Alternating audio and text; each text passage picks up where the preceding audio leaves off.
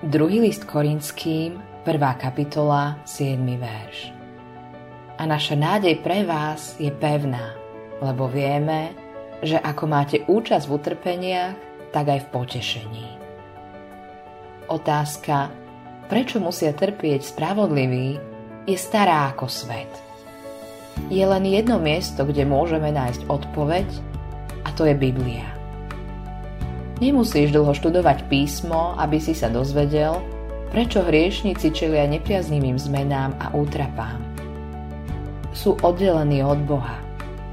Ich zármutok je výsledkom ich hriechov. Ale prečo trpia kresťania?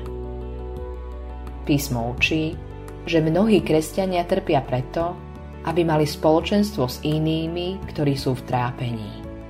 Iba tí, ktorí poznajú zármutok a utrpenie, môžu mať spoločenstvo s tými, ktorí sú v trápení.